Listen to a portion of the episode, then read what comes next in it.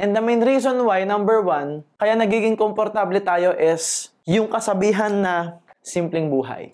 Okay na ako sa simpleng buhay. Okay na ako sa buhay ng marangal. As if yung mayaman, hindi marangal yun. Pwede namang marangal na mayaman. Pwede namang marangal na ubod ng yaman. At nakakatulong ka pa sa maraming tao, di ba? Kumbaga, kung hindi ka pa mayaman ngayon, yung magpapayaman sa'yo, baka hindi mo pa alam. Yung skills na magpapayaman sa'yo, hindi mo pa alam. Yung mindset na magpapayaman sa'yo, hindi mo pa alam. Yung prinsipyong magpapayaman sa'yo, hindi mo pa alam. Kahit marinig mo siya, pag sinabing alam, na-try mo na, na-experience mo na. Bottom line, takot tayong itry yung mga bagay na hindi natin alam and yet, do sa bagay na hindi natin alam, diyan sa unknown na yan, nandyan ang pagyaman, nandyan ang success. Think about it. If you are living the same life over and over, kung paulit-ulit yung buhay mo, walang nagbabago, it's because hindi ka umaalis, number one, sa comfort zone mo. It's because learned helplessness, natutunan mo na helpless ka nung bata ka, or maybe ang taas ng ego mo, ayaw mong mag-grab ng opportunity, or maybe duwag ka naman. You don't have the balls to try.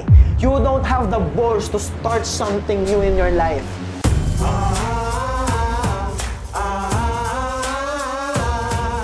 Yes, good day to you guys and welcome to another episode of Principles by MJ Lopez. Here in this podcast, we will share with you life, business, career, entrepreneurship, leadership, and success principles that you can use to manifest and create the life that you want.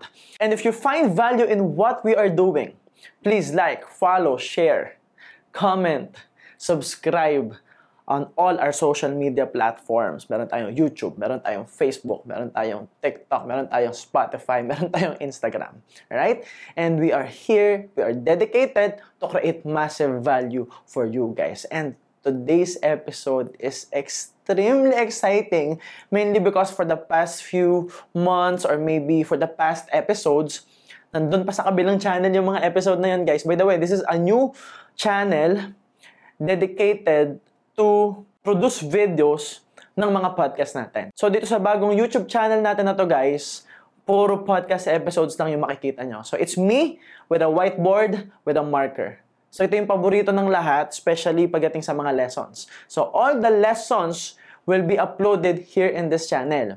Yung mga life experiences, business experiences, yung mga pagde-deliver ng products, yung process, dun yun sa dati nating YouTube channel. So here in Principles by MJ Lopez, lahat to dedicated sa mahahabang lessons na nakatayo lang ako at may whiteboard. Alright, so please take note of that guys and please subscribe to this new YouTube channel. And this will also be uploaded on Facebook by the way. So again, for the past few episodes do sa dati natin channel, puro success principles tayo, what to do, how to become successful, steps on how to achieve your goals and dreams, and stuff like that. Pero ngayon, ang pag-uusapan natin, ano ba yung mga dapat mong iwasan? Because our topic for this episode would be the five greatest enemy of success. Ano ba yung kalaban ng success? Baka kasi mamaya, ang dami mong ginagawa, you are working really hard, you are doing your best, and yet walang resulta. Baka kasi mamaya, lagi mong sinasabi sa sarili mo na sinusunod ko naman yung training, sinusunod ko naman yung principles by MJ Lopez, sinusunod ko naman yung mga naririnig ko sa podcast, sa YouTube, sa Facebook, sinusunod ko naman yung mga mentors ko, and yet, parang may block pa rin sa success ko. Parang hindi pa rin nagmamanifest. Parang wala pa rin. At yung ikaw man tatamaan dito sa episode na to, saluhin mo. Because this is for you. Kasi, pag naintindihan natin ano ba yung kalaban ng success, maiiwasan natin siya. You will be able to actually get rid of the problems, get rid of the enemies if you have one, and maybe you can relate to some people, some of your friends or relatives that are also trying to be successful, at least may ma-share ka sa kanilang value. Yung mga lessons dito, ma-share mo sa kanila, or pwede mong i-share itong podcast na to sa kanila. Alright? So again, what are the five greatest enemy of success? Number one is what we call the comfort zone.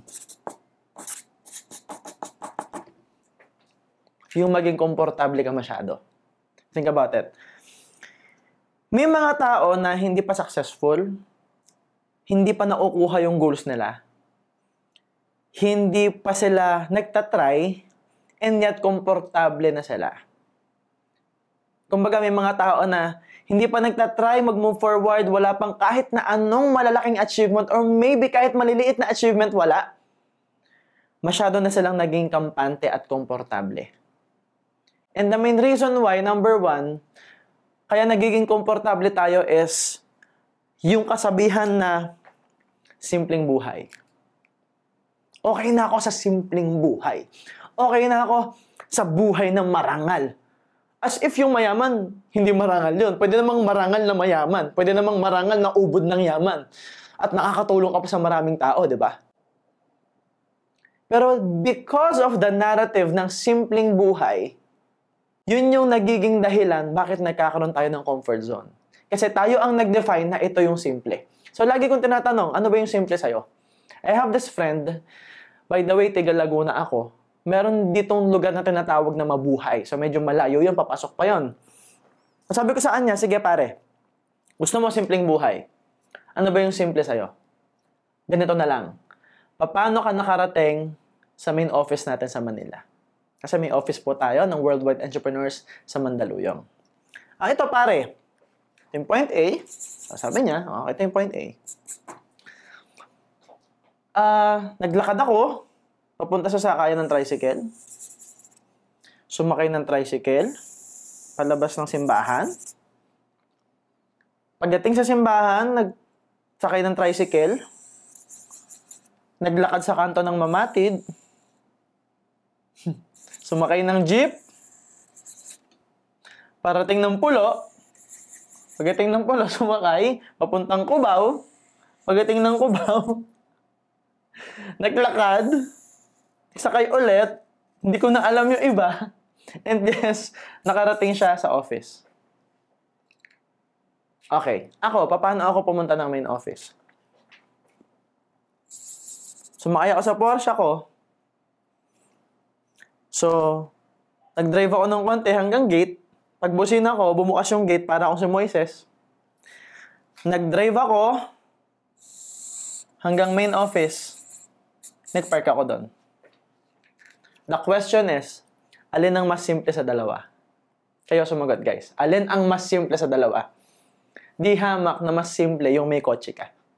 Di hamak na mas simple yung may time freedom ka. Di hamak na mas simple yung marami kang pera. Kaya lang naging simple sa atin yung buhay na mahirap, na sobrang komplikado, na maraming ginagawa kasi nakasanayan na natin. Naging comfort zone na natin. Tinanggap na natin na yun ang buhay natin. Tinanggap na natin na hanggang doon na lang tayo. Think about it. When it comes to trabaho, like work, when it comes to work, ano thinking ng tao? They are chunking it into one huge word which is work. Pero ang komplikado nun, ang daming ginagawa. If you are working for a company, for example, electronics company, for example, manufacturing company, di ba ang daming ginagawa? Igising ka sa umaga, prepare mo damit mo, prepare mo yung uniform mo, prepare mo yung pagkain mo. Tapos, kailangan di ka malate, sasakay ka ng jeep, or motor, or whatever. Tapos, uh, matatraffic ka pa. Tapos pagdating mo doon, may protocol, ang daming protocol. Tapos pagdating mo doon, napakadaming ginagawa. May pipindutin, may ayusin. Tapos pag uwi mo, pagod ka. Tapos baka ikaw pa maglalaban ng damit mo. Tapos kailangan may sampayan ka, whatever. Ang dami nun. Pero it's a daily life na nakasanayan na natin, kaya tinawag natin siyang simple. And then when we are trying to shift from that life, from a poor life to a better life, walang masama kung doon agaling. Kailangan nyo lang maintindihan na kung aalis ka sa kahirapan, mahihirapan ka muna. Aalis ka sa kahirapan, which is baka yung kahirapan naging comfort zone mo na. Which is worse. Can you imagine being poor is now your comfort zone? Yung being mahirap, magiging mahirap, komportable ka doon. Walang masama kung grateful ka. Dapat nga grateful ka sa buhay mo. Dapat nga grateful na buhay ka. Dapat nga grateful ka na kahit papano, nakakapakinig ka ng podcast na to. Nakakapanood ka ng video. Pero hindi pwede na hanggang doon ka na lang if you want to become successful. Hindi pwede na hanggang doon ka na lang kung gusto mo maging successful.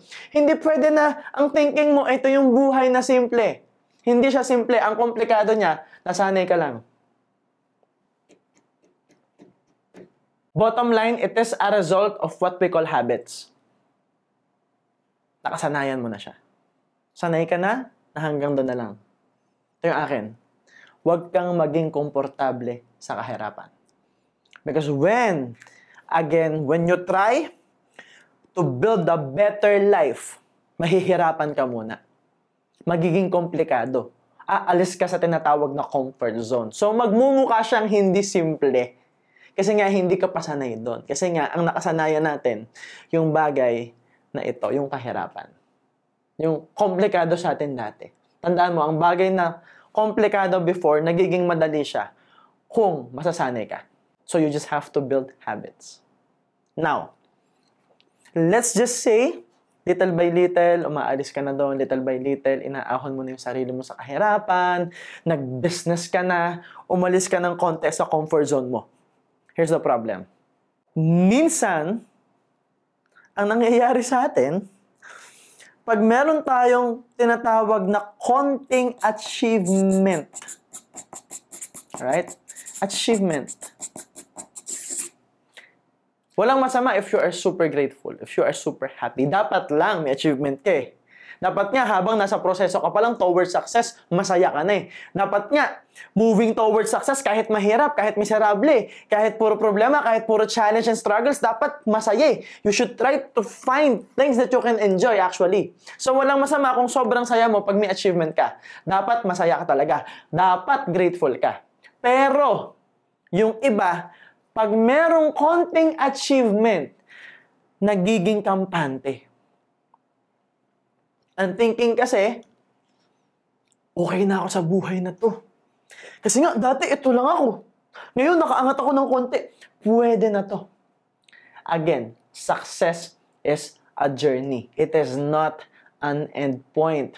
The moment that you give up on growing as a person, maybe you are also giving up on a potential success that you can have. Walang masama again if that is your definition of success na hanggang doon ka na lang. Wala tayong magagawa doon. But for the people who wanna be like ultra rich, super successful, na may nakikita ang malawak na future para sa sarili mo, hindi ka pwedeng mag comfort zone. Hindi ka pwedeng makampante sa maliit na achievement. Hindi ka pwedeng makampante at mabusog sa isang kutsarang pagkain. Think about it. If success is a journey, do we agree malayo siya? Para siyang marathon. Correct? Now, success is a journey, malayo siya, para siyang marathon, chances are, no, the reality is, bago ka makarating doon, kailangan ba kumain ka ng marami? Yeah. Kailangan ba gutom ka? Kailangan ba marami kang ininom na tubig. Which means, na kung kontento ka na, if you're happy and satisfied with one glass of water and one spoon of, of pork or whatever food it is, paano ka makakarating sa success? Paano mo tatakbuhin yung, yung journey mo? Paano ka magmamarathon kung wala kang kinain? So you should always be hungry for more. Always hungry for growth. Always hungry for more success. Kaya lang, konting may ma-achieve ka, tigil ka na eh. Konting, konting kumita, okay na to, pwede na to. Yun ang kalaban ng success. The problem with comfort zone is it is super comfortable. Ang problema sa comfort zone, komportable siya. So, hindi mo alam na mali na yung ginagawa mo kasi komportable ka eh. Alright? Ito pa yung isang problema. If you have a rich parent or maybe you have a professional parent, yung magulang mo professional, mayaman yung magulang mo, at imbis na i-challenge ka, imbis na turuan ka sa proseso, baka masyado kang in-spoil, masyado kang binaby. Especially, no offense, based, this is based on my experience, majority ng mga sobrang gaganda at sobrang gagwapo, nagiging comfort zone nila yung itsura nila kasi mandali nila nakukuha yung mga bagay na gusto nila. So, ang nangyari, they fail to become competent nung bata pa lang sila and maybe in high school and college. Kaya pagdating sa tunay na buhay, nahihirapan sila mag-adjust kasi ngayon hindi na nila makuha yung gusto nila. Iba na labanan ngayon. Attitude na. Value na. And being high value is not about the looks anymore.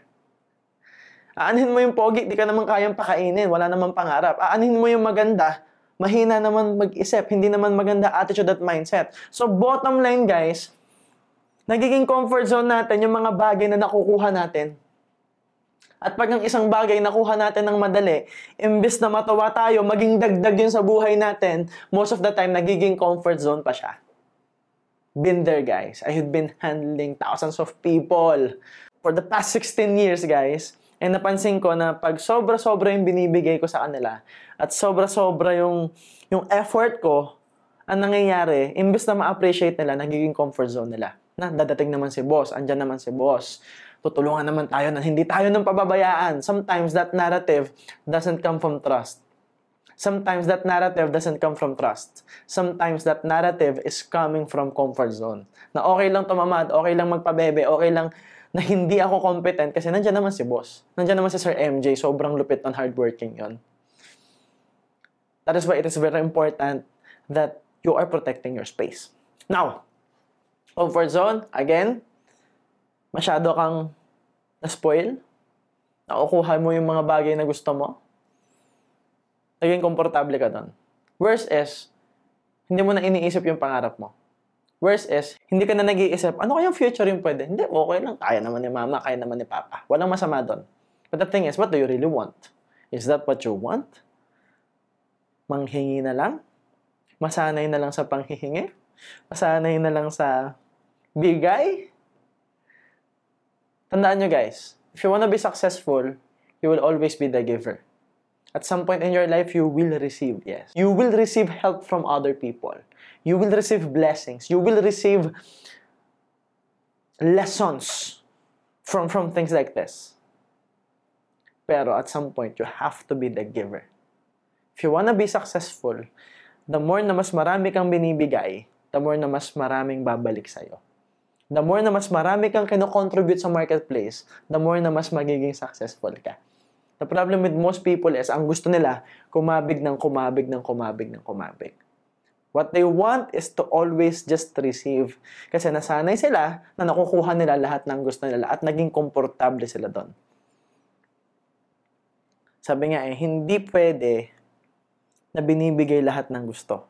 Kasi pag sobrang naibigay sa isang bata, lahat ng gusto niya, masasanay siya na hindi niya pinaghihirapan yung mga bagay na meron siya. So, pwedeng naging comfort zone mo yung kahirapan or pwede rin naman naging comfort zone mo yung mayaman mong magulang yung magaan mong buhay. And ito yung worst. If you are middle class, and if you don't even know that you are middle class, akala mo ubod ka na ng yaman, that's the worst. Because hindi pa talaga kayo mayaman, you don't even know na yung magulang mo lubog sa utang, kaya lang binibigay niya lahat ng gusto mo sa'yo, hindi mo alam yung hirap na pinagdadaanan nila. Kasi nga, komportable yung buhay mo, nasa comfort zone ka. Huwag naman sana, pero pag may emergency nangyari sa buhay nyo, doon mo marirealize, hindi pala talaga kami mayaman. Kaya lang, nasa na? Ano nang gagawin mo? Eh, ang tagal mo sa comfort zone. Mahihirapan kang mag-adjust. So if you are watching this video, if you are listening to this podcast, at tinatamaan ka, saluhin mo. Because if this is hitting you hard right now, tandaan mo, the truth hurts. At kaya ka nasasaktan ngayon kasi baka may kailangan kang ma-realize. Tandaan mo, dalawa lang yan. Either masaktan ka sa sinasabi ko o masaktan ka sa realidad ng buhay. The problem is, pag nasaktan ka sa realidad ng buhay, mas masakit yon at mas matindi yon Kasi kung ngayon ka masasaktan, pwede ka pang magbago, pwede ka pang mag-adjust, pwede ka pang gumalaw, pwede ka pang umalis sa comfort zone mo ngayon. It is your choice. Alright? So pag komportable ka na, talo ka. Yan ang pinakamatinding kalaban ni success. Number two is what we call learned helplessness. Ano ba spelling ko? Anyway, paki-correct na lang yung spelling, guys. But learned, learned helplessness. Ano ibig sabihin? Nung bata tayo, may mga bagay talaga na hindi natin kaya. Kaya nga, tayong mga human beings, matagal tayong nakaasa sa magulang natin, di ba? Dumedede tayo, mabagal tayo maglakad, ang tagal natin bago na-develop yung yung communication skills, 'di ba? Kasi tayo yung mga beings, tayo yung mammals na matagal umaasa sa magulang kasi mahalaga sa atin yung tinatawag na connection. Alright? And habang tumatagal talaga, as we grow older, may mga bagay pa rin na hindi tayo kaya. Ang problema, may mga bagay tayo na gusto agad magawa pero hindi natin magawa. Hindi pa siya pwede. So, ang nangyayari, dahil hindi pa natin kaya, hindi pa siya pwede, pero gustong gusto natin yon magfa-fail tayo miserably. Magfa-fail tayo ng sagad doon, at you will think and decide, hindi ko to kaya. Natutunan mo na hindi mo kaya yung isang bagay na yon dahil totoo namang hindi mo siya kaya that time. But that doesn't mean hindi mo siya kaya habang buhay. There's a famous research about it. Una, nakakita na kayo ng elepante, di ba? If there's an elephant in the circus, yung mga pinapasunod, di ba? Baby elephant, tinetrain yan eh. Tinatalian, tapos, syempre maliit pa siya, hindi pa siya ganun kalakas. Lumalaban siya, lumalaban siya. Kaya lang, since maliit pa siya, hindi pa siya ganun kalakas. At mas malakas yung tali. Chances are, at some point, lalaban siya, lalaban siya, lalaban siya. But at some point, titigil siya at susuko na lang siya. And the elephant will say, hindi ko kaya yan. So, masaset yung mind niya, yung anchor na itong tali na to, hindi ko to kayang labanan. Yun na yung magiging identity niya. Yun na yung magiging standards niya. Natutunan niyang maging helpless sa sitwasyon na yon. So, it's a learned helplessness. And then, lumalaki na siya, sobrang laki na niya, kayang-kaya na niyang tumakas eh. Isang sipa niya lang dun eh. Sa kulungan, di ba? Kung baga yung tali na yon, isang hila niya lang dun, wala yun eh. Kahit matibay yung pinagkakapitan, malakas ang elepante. Pero dahil nag-decide sila, dahil natutunan nila sa sitwasyon na to, helpless ako, akala nila ganun habang buhay. Kaya hindi na sila magte-take ng action to get out of that situation. Yan ang pinakamatinding kalaban ni success. Nung bata tayo, Especially yung mga kagaya ko, may mga na-experience tayo in life before na sobrang sakit, sobrang bigat. Halimbawa, nag-aaway yung parents natin dahil sa pera. Eh bata pa tayo, hindi pa naman natin kayang kumita ng pera. Paulit-ulit silang nag-away, halos araw-araw nag-aaway hanggang sa maghiwalay and yet ikaw bilang bata, wala kang magawa. You can't do anything. You wanted to help because we love our parents, right? We want to help them. We want to create value with them. We love them so much. Kaya lang wala tayong magawa. Yung thinking na wala man lang akong maitulong. Yung feeling na gusto ko naman tumulong pero wala akong magawa. Tapos paulit-ulit mangyayari sa atin yan ng bata tayo na kailangan ng tulong ng parents natin, wala tayong magawa. Kailangan ng tulong ng lola natin, wala tayong magawa. Kailangan nila ng pera, wala tayong maibigay. May nagkasakit, wala tayong pera. Chances are, most of the time, ano nangyayari? Hindi maganda. May emergency, bata pa lang tayo, wala tayong magawa, maliit pa lang tayo. We will decide, wala, wala akong kwenta, wala akong pakinabang.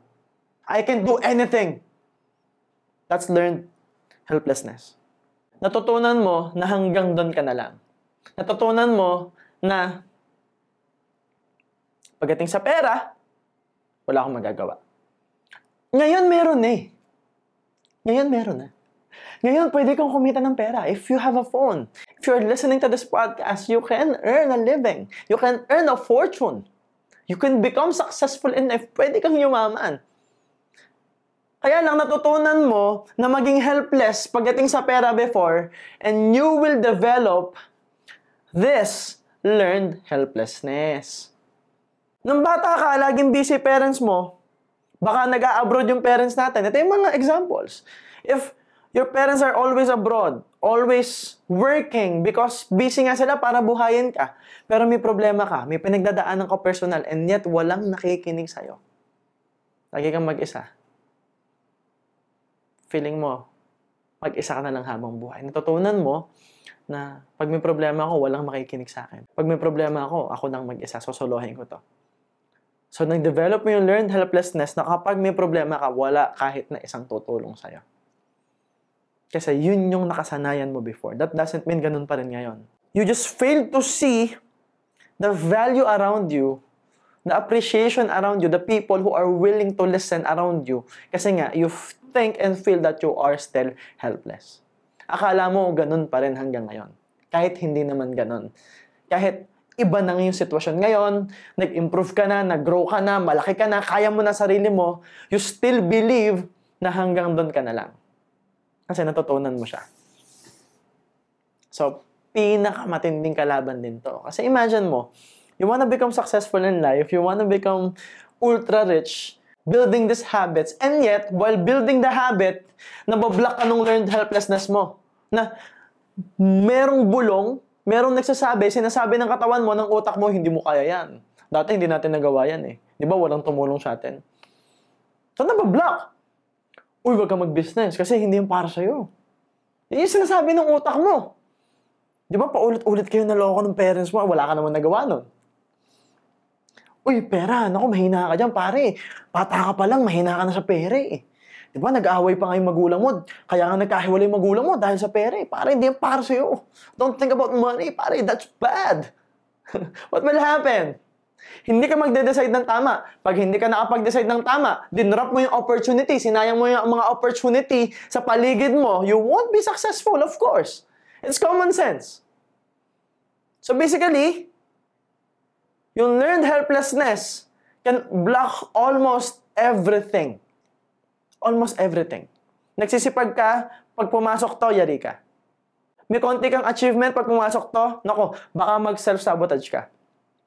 Even in relationships, minamahal ka ng todo, hirap na hirap kang mag-receive. Bakit? Learned helplessness. Nag-decide ka na feeling mo walang nagmamahal sa'yo, hindi mo deserve ng pagmamahal. So, nabuild sa'yo yung learned helplessness. And pag na-develop yan, napakahirap. Napakahirap mag-move forward. Napakahirap mag-decide ng tama. So, number three. Ano pa ang isa sa pinakamabigat na kalaban ni success? Ito na. This is what we call ego. Ayan na nga. Hindi ka pa mayaman, ang arte mo na. Hindi ka pa mayaman, pabebe ka na. Hindi ka pa mayaman, choosy ka na. Ang mahirap kasi sa iba, they always say, ego na nga lang ang meron ako eh. I-give up ko pa. Ano na lang meron ako? Wala na, mauubusan ako. Yabang na nga lang ang meron ako. Guys, tandaan nyo, walang mawawala sa'yo kung idadrop mo yung ego mo. Madadagdagan ka pa nga.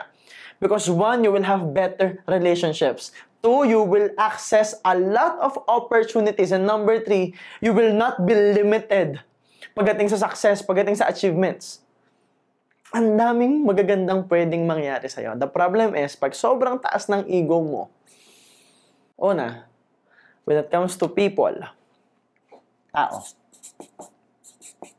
walang tatagal sa'yo. Kasi when it comes to success, you have to build relationships. Nonsense yung success pag hindi maayos yung relationship mo sa mga tao sa paligid mo, especially sa mga mahal mo sa buhay. Kaya lang, pag mataas ego mo, at nasagasaan ng konti yan, sumasama ugali mo. Nakakamali ka ng decision making. I-reject mo yung mga tao sa paligid mo kasi mas magaling sila eh. Masasagasaan yung ego mo. Magaling yan. Ayoko yung gusto ko ako pinakamagaling sa grupo na to. O kaya maghahanap ako ng grupo ng mga sabaw para ako yung pinakamagaling. Ako yung pinakaangat. Hindi ako na-challenge. That way, you won't be able to build quality relationships kasi nauuna yung ego mo, ang hinahanap mo, yung mga alam mong mas magaling ka, o nire-reject mo yung mga magagaling. Imbes na kung may kaibigan kang magaling, matututo ka sa kanya eh. Kung may business partner kang magaling, advantage mo yun eh. And sakit to most of the time ng mga may-ari ng kumpanya, ng mga boss. Kasi ang nangyayari minsan, pag boss ka, at nakikita mo na meron kang tao under your organization na sobrang galing, na sobrang lupit. Ang ginagawa mo, imbis na matuwa ka, i-reward mo yung taong yon, ang ginagawa mo, nakikipag-compete ka. Imbis na gamitin mo yung galing niya, i-credit mo siya sa mga nagawa niya, makikipag-compete ka. Magsaselos ka. Makikipag-compete ka sa attention. Makikipag-compete ka sa sa galing. Makikipag-compete ka sa sa fame. Makikipag-compete ka sa lahat ng bagay. Matutuwa ba yung taong yon? Iiwan ka nun. So, imbis na nagamit mo sana yung galing ng taong yon, nag-connect sana kayo at nag-build ng mas malaking vision, umalis na lang siya. Kasi ang taas ng ego mo. So that's what happens when it comes to business. When it comes to relationships naman about jowa, ganun din. Pag sobrang taas ng ego mo, hindi mo maiintindihan na in this situation, mali ka na pala. Na in this situation, sobra ka na pala. Na in this situation, nasasaktan mo na pala siya. Na in this situation, sobrang grabe na pala yung sakit na naibibigay mo do sa partner mo.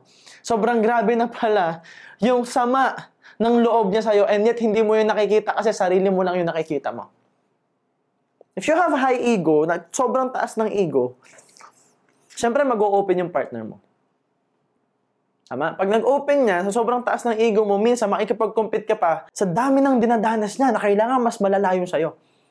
Pag mataas ang ego mo, nagre-reach out siya sa'yo, minsan nga ikaw pa yung magre-reject sa kanya. eh. Kasi mataas ego mo eh. Na parang, accept ko ba to? Wag na, baka masanay eh. Dapat maintain lang natin yung gantong level. Ito ang mangyayari. You will miss out on amazing intimate relationships. Tapos ang gusto mo, ikaw lang yung laging hinahabol, ayaw mo maghabol, ayaw mo mag-express. Ayaw mo i-express na mahal mo siya, ayaw mo i-express na appreciate mo siya. Kasi ang thinking mo, hindi pwede, baka masyadong lumaki ulo niya. Eh. Hindi pwede, baka masyadong tumaas yung ego niya. Kasi ang taas ng ego mo, kaya ganyan ka mag-isip. Di ba? Ang sarap kaya na kung nakikita mo, na-appreciate mong tao, express mo.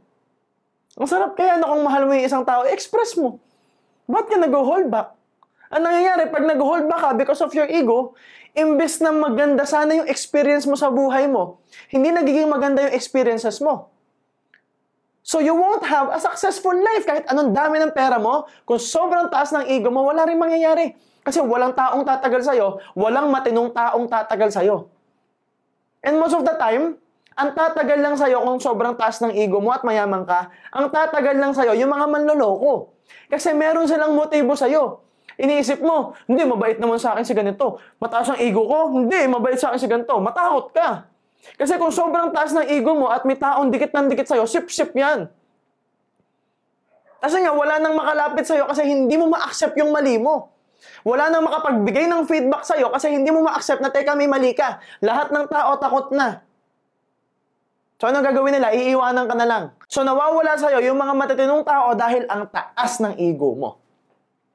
Relationships. Ano pa? Halimbawa, may narating ka ng achievement. Related to sa comfort zone. Nandito ka. Merong vehicle at merong kang gagawin sa buhay mo na baka hanggang dun ka na lang. Na baka sa isang field na to, ito na yung pinakang peak mo. The problem with that is sa sobrang taas ng ego mo, hindi eh, ito yung natapos ko eh. May degree ako eh. Magaling ako eh. Magna cum laude ako eh. Sobrang talino ko ng high school eh. Alright? Daladala mo pa rin lahat ng titulo mo, entitlement mo, whatever. What will happen then is, hindi mo nakikita na merong mas mataas na bundok. Pag may mas mataas na bundok, ano gagawin natin? Kailangan bumaba ka muna doon sa bundok na yon at umakyat ka doon sa pangalawang bundok na mas malaki. The problem with that is magsisimula ka ng bagong journey, tapos aalis ka sa comfort zone mo at kailangan mong ibaba yung ego mo because you have to start over. And that's the main reason why there are professionals who really wanted to build the business, hindi nila magawa kasi hindi nila kayang iwan yung title nila. That's the main reason why there are employees, professionals na kahit malaki naman yung sweldo, alam naman natin, most of the time, lubog din yan sa utang, walang investments, hindi mai-handle yung pera. Bakit? Because of the ego, pag tumaas yung pera mo, tumaas yung sweldo mo, di ba tumataas din yung expenses mo? Most of the time, pag tumaas yung sweldo, talagang tumataas din yung ego, yung yabang, Na kailangan ito na posisyon ko, ito kinikita ko, dapat ito na lang ang kinakain ko. Dapat kantong level ako lagi. Dapat kantong brand yung mga suot ko. Because of your ego, hindi ka nakaipon, hindi ka nakapag-build ng business na miss mo yung mga opportunities. Because of your ego, may nag-offer sa'yo network marketing, ang ganda-gandang kumpanya, worldwide entrepreneurs, may nag-offer sa'yo ng insurance, may nag-offer sa'yo ng opportunity, tinanggihan mo. Bakit? Feeling mo kasi ang galing mo eh. Feeling mo kasi sobrang taas mo para sa opportunity na yun eh. No one is above anyone. Magkakaiba lang tayo ng value. And people who are more successful, chances are, mataas yung value nila. People who are earning a lot of money, they are earning because of the value they have. But that doesn't mean mas mataas sila. Hindi pataasa ng laban. Ang laban sa buhay, paramihan ng matutulungan. Number four, it is the fear of the unknown.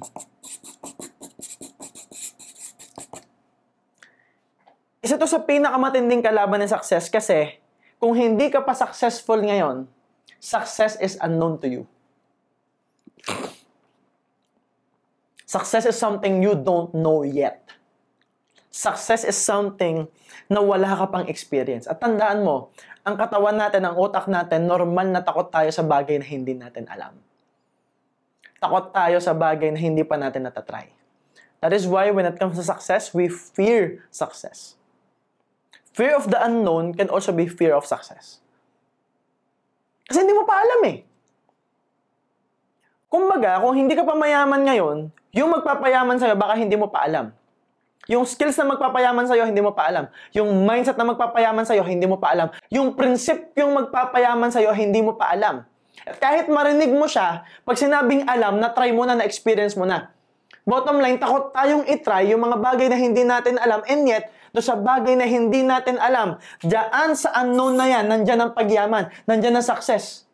Think about it. If you are living the same life over and over, kung paulit-ulit yung buhay mo, walang nagbabago, it's because hindi ka umaalis, number one, sa comfort zone mo. It's because learned helplessness, natutunan mo na helpless ka nung bata ka, or maybe ang taas ng ego mo, ayaw mong mag-grab ng opportunity, or maybe duwag ka naman.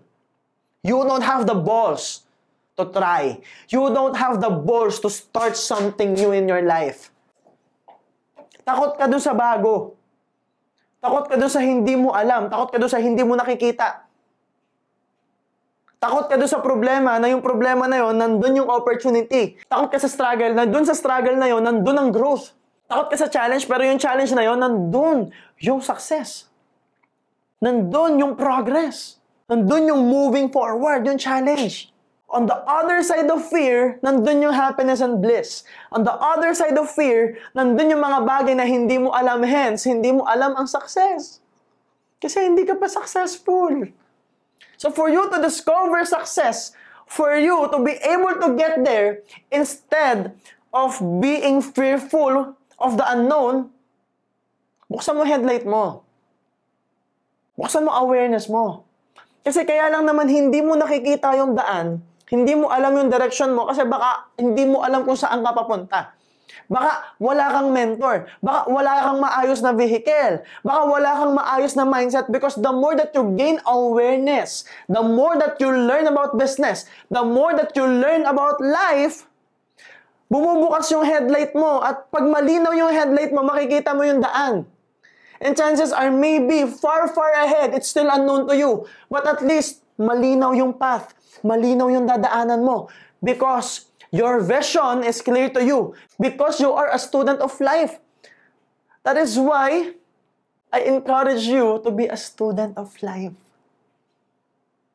Huwag kang masyadong reklamador, huwag kang masyadong pabebe, huwag masyadong mataas ang ego, and araw-araw sa buhay mo, make it a point na natututo ka.